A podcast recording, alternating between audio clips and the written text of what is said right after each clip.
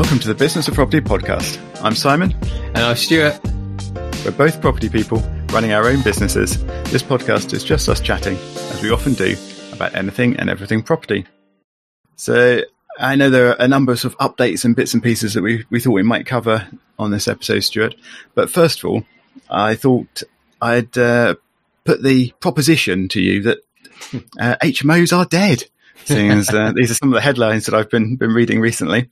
And of course, you're you're very much in the HMO and indeed student HMO market. So, what, what do you think of these? Well, I won't be burying my HMOs just yet. I think I think we've got a way to go. Primarily because um, people still need somewhere to live, and there's there's still a market to serve. You know, and all the time there is a customer to serve. Then you know, I uh, I, I think yeah, these products will exist. I mean, I know obviously we're being slightly flippant about it, but clearly, uh, I mean, I don't know what the numbers are, and, and it would be good for us to actually review that in terms of people living in, you know, room, you know, house shares, stroke HMOs. Yeah, I, there's if you took everyone out of HMOs and put them all in individual flats, even studio flats, I mean, there's just nowhere near enough accommodation. It, it couldn't work at all. Mm. But even within the HMO world, there are quite different setups around. So you get HMOs where everybody enters the, the house as an individual. They rent a room and they don't really know their housemates before they, they start that process. There are also HMOs that might still be rented in that, that fashion, um, or they might be rented on a single uh, AST, where the people going into it together are, are going in as a group, and they're uh, a, a, unit sort of in advance of taking on the the property. And I think those are very different situations for, for considering whether whether the HMO is dead or not. Mm. And I, I, think in the student market, you you actually see both of those, don't you? Those those scenarios uh, across your properties. Yeah, you do. Yeah, because some you know, if you're, if you're, getting second and third years, you might get um, groups of people that have obviously already met and become friends in the first year. I mean, obviously, the you know, RHMO's dead is is is obviously a, a really nice clickbaity headline for magazines, online people to use, which which hopefully gets you to read it. I think I think we're going to use it for this episode, so hopefully some people please will do. as well. but yeah, as you've said, I mean, the, the, my first question is okay then where do they go? For me, it's more about making sure that the environments we're in are now adapted to suit the times we're living, i.e., do we have access to hand sanitizers? You know, are we are things getting cleaned? You know, my properties are all cleaned monthly anyway. You know, as part of the service that we offer. So I know that that's Is happening. That communal areas. That's just communal areas, but of course, you know that that still would meet with you know guidelines if, if you're only going back to your own room and you're not inviting more than one stranger into your room then and of course it's incumbent on them. You know so the question is you know do we do that more often? You know that's an option. You know do we do the, the cleaning more often? But I think uh, there's very st- very much still a market for it, and you know the next point you mentioned was around um, you know universities themselves, and in terms of you know what what will happen there. So I guess that was another element of the argument, was it, in terms of RHMO's dead, in terms of student numbers? Yeah. I mean, we've seen some headlines recently where universities have, have stated that uh, next year all of their lectures will be online. Uh, of course, these these headlines are again chosen to be a bit sensationalist, and when you, you dig into the, the articles, the lectures might be online, but many of the other teaching uh, facilities, whether that's practicals or smaller classes or one-to-one tutorials, are actually all still going to happen in person. So it's it's not that people can suddenly start attending university from the other side of the world. They're, they're still actually will need to be physically close. It's just that they'll be spending more time away from the campus and, and in their, their homes. Yeah. And and the thing for me about this is, and I've had a few conversations, obviously, with local let- letting agents around the university, but I always try and think of this from the you know from the business perspective. Now, if if that were to happen where everything went online, for example, what would happen to universities? Are universities going to allow that to happen? I don't think so. Um, currently, that's, that's, not to say that couldn't change, and there's not. That's not to say there isn't a, an opportunity for a mixed model. But the argument. Think, so I was going to say, you get. Um, is it the Open University that I think is is mostly remote? But people who I who I've known who have done Open University courses, they still have physical meetings mm. where they they meet up with their uh, course tutor and go over things and, and stuff. So e- even that, which is a, a, university designed to mostly be remote, isn't hundred percent remote.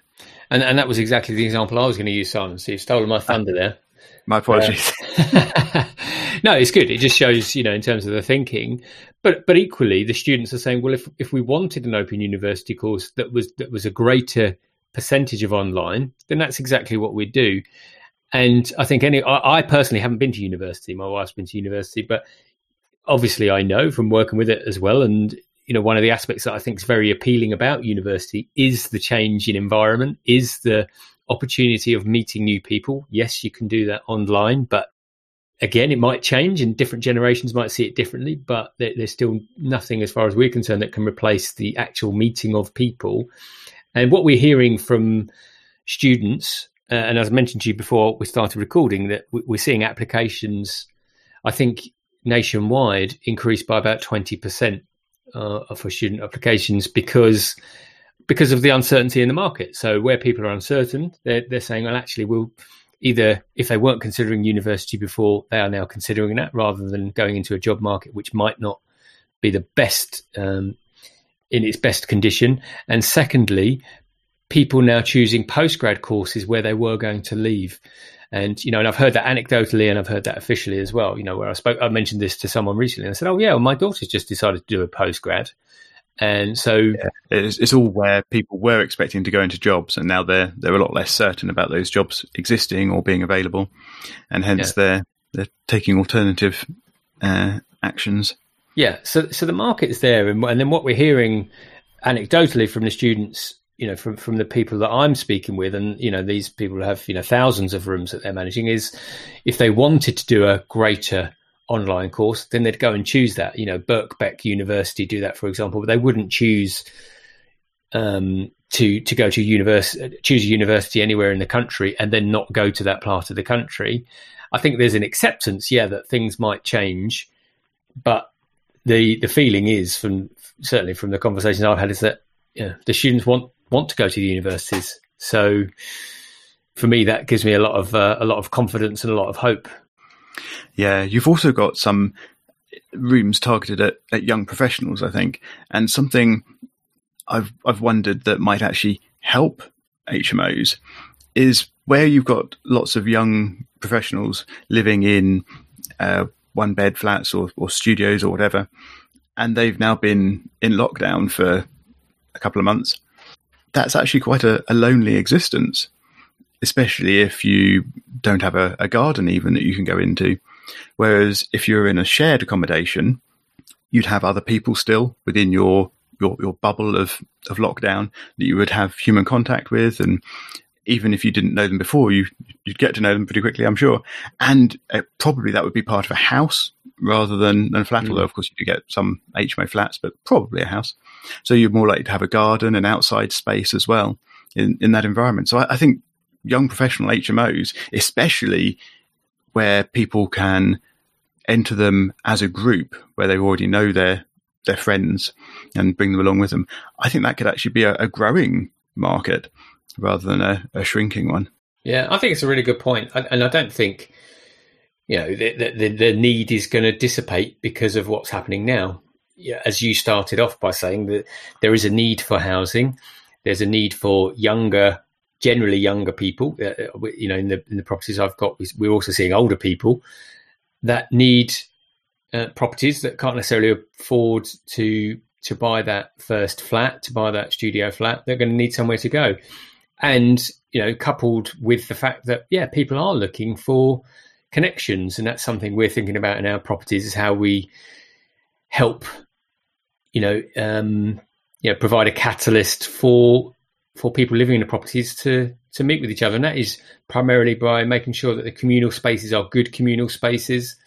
And in the properties I've got, yeah, they're, they're still meeting, and I know that they're that they've probably seen that as a, a, real positive that they can go into the communal space, watch TV with a couple of other of the house members, have a chat, and a, you know, and put the world to rights just as the rest of us do.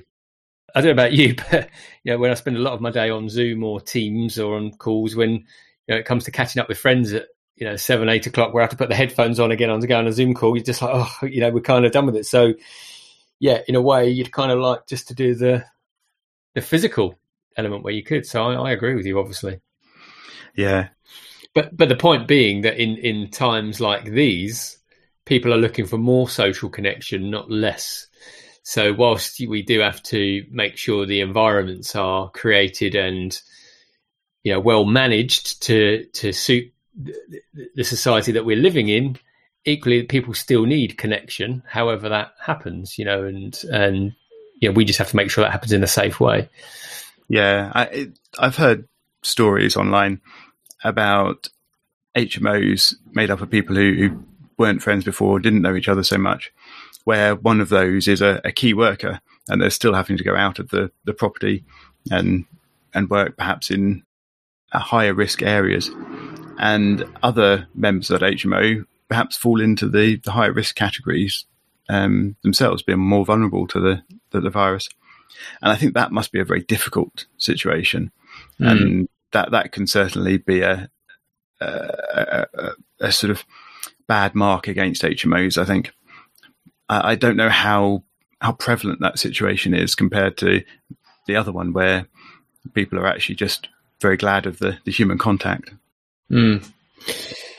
Yeah, it's like um, most things, you know, we've still got high rise building apartment blocks. We've still got you know, you know, many more purpose-built houses with multiple units in them. And I guess, yeah, you can stay within a unit, but then in the communal areas, you're still going to get a higher footfall of people. So, yeah, my my feeling is that yeah, we'll have to change the way we approach it and think a lot more about the the hygiene elements of it, and quite rightly so.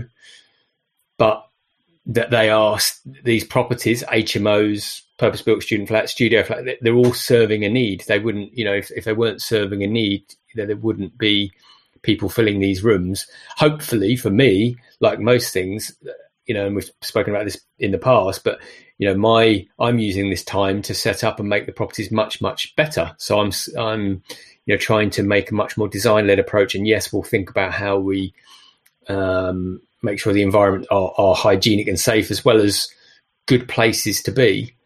And you know, the, the, the the other side of that coin is that in these situations, if people aren't happy, you know, in in the you know in, in the less well done properties, you know, those that aren't looked after, hopefully those will be the ones that are left behind. You know, that's the hope because you know we're in this game to hopefully make people's lives better. Yeah, it will be interesting to see how the HMO market evolves, and indeed the the, the blocks of flats and things like that. And you, you mentioned there are obviously communal areas there as well. You've got corridors, stairs, lifts, whatever it might be. That is uh, shared space.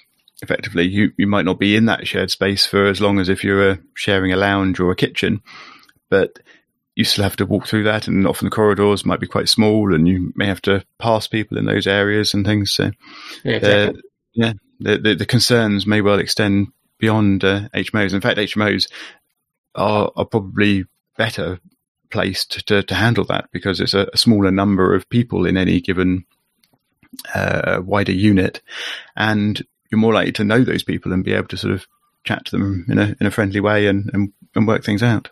Yeah, and you can manage it.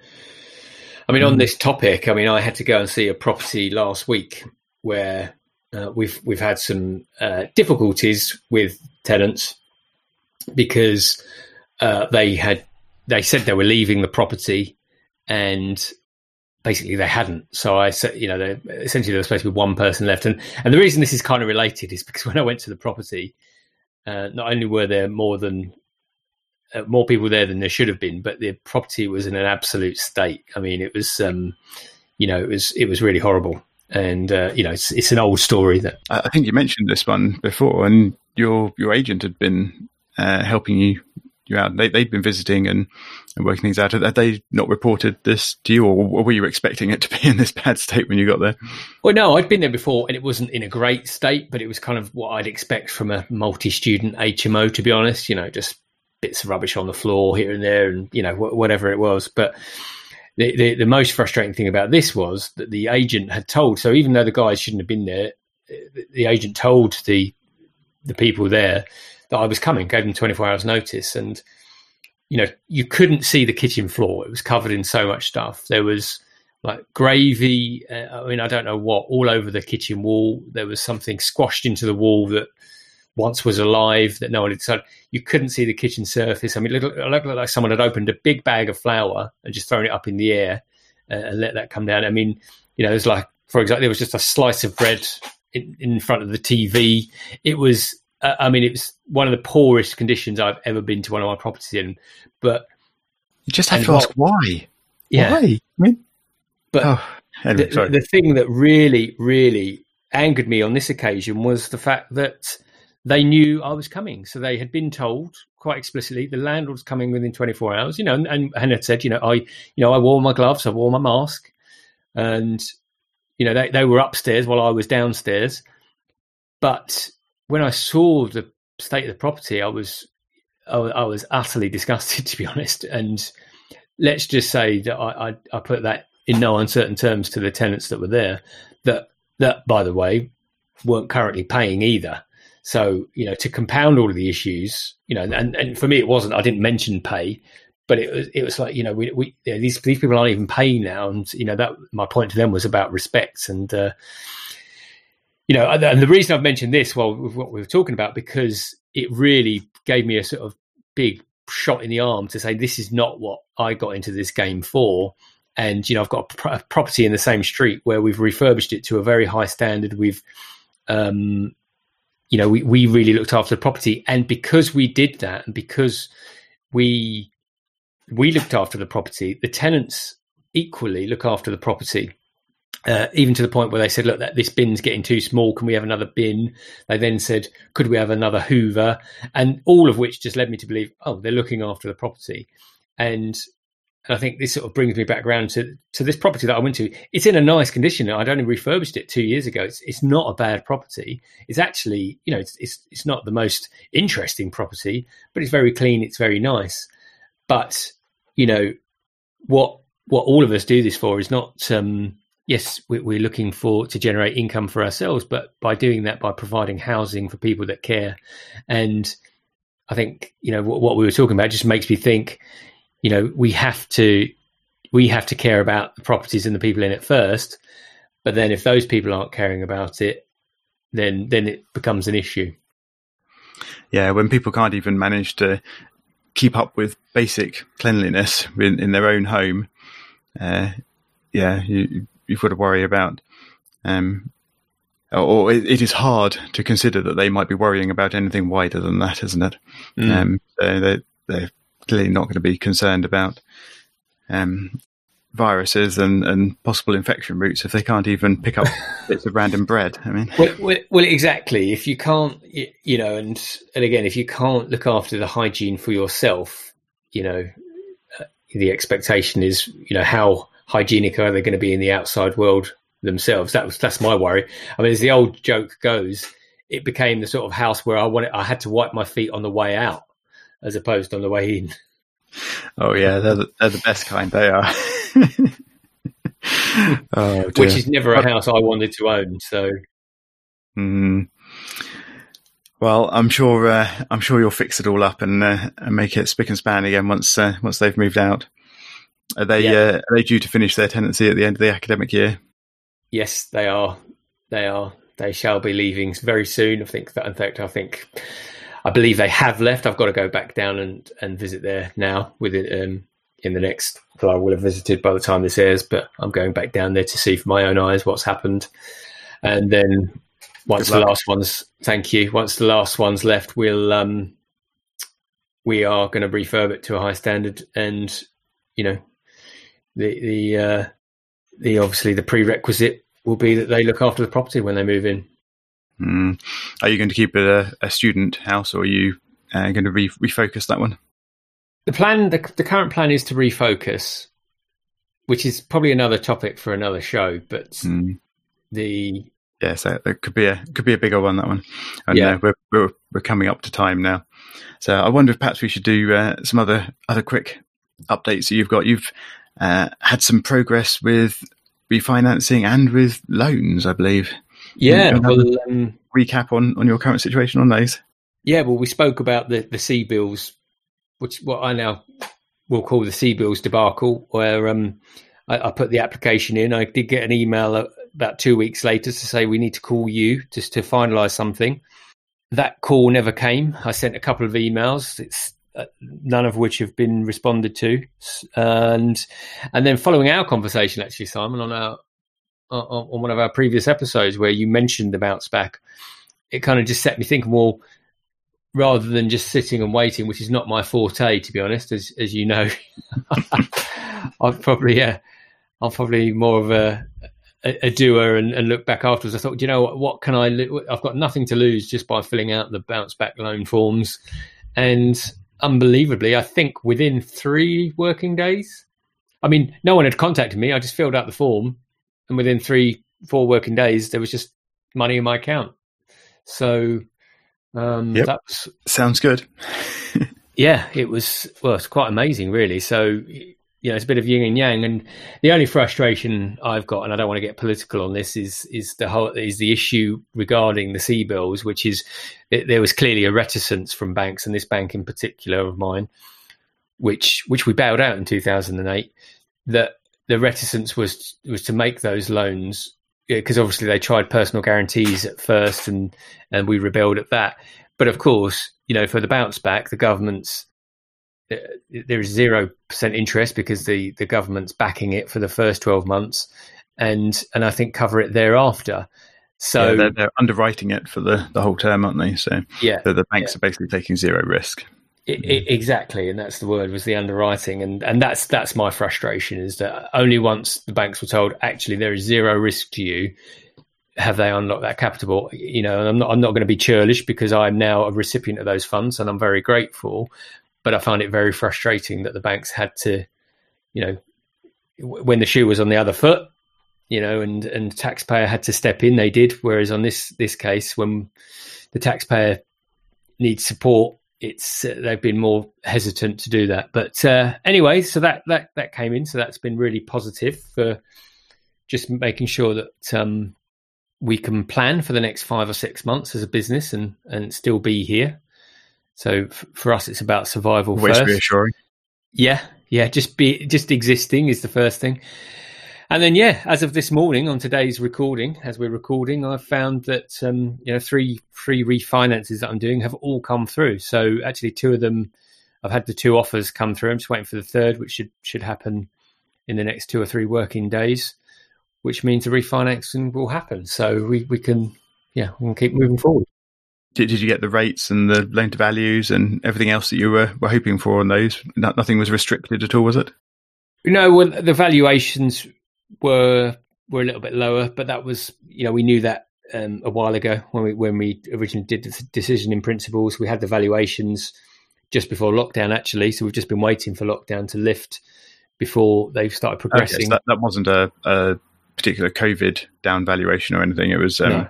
It was just just generally you were you were being too optimistic with your valuations. yeah, yeah. Well, more up to it, optimistic than the valuer and the bank, as I think most of us are.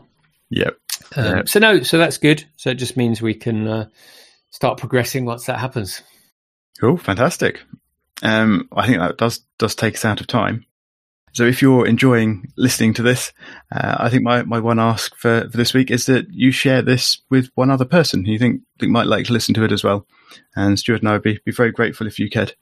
And more information and all the show notes can be found at thebusinessofproperty.com.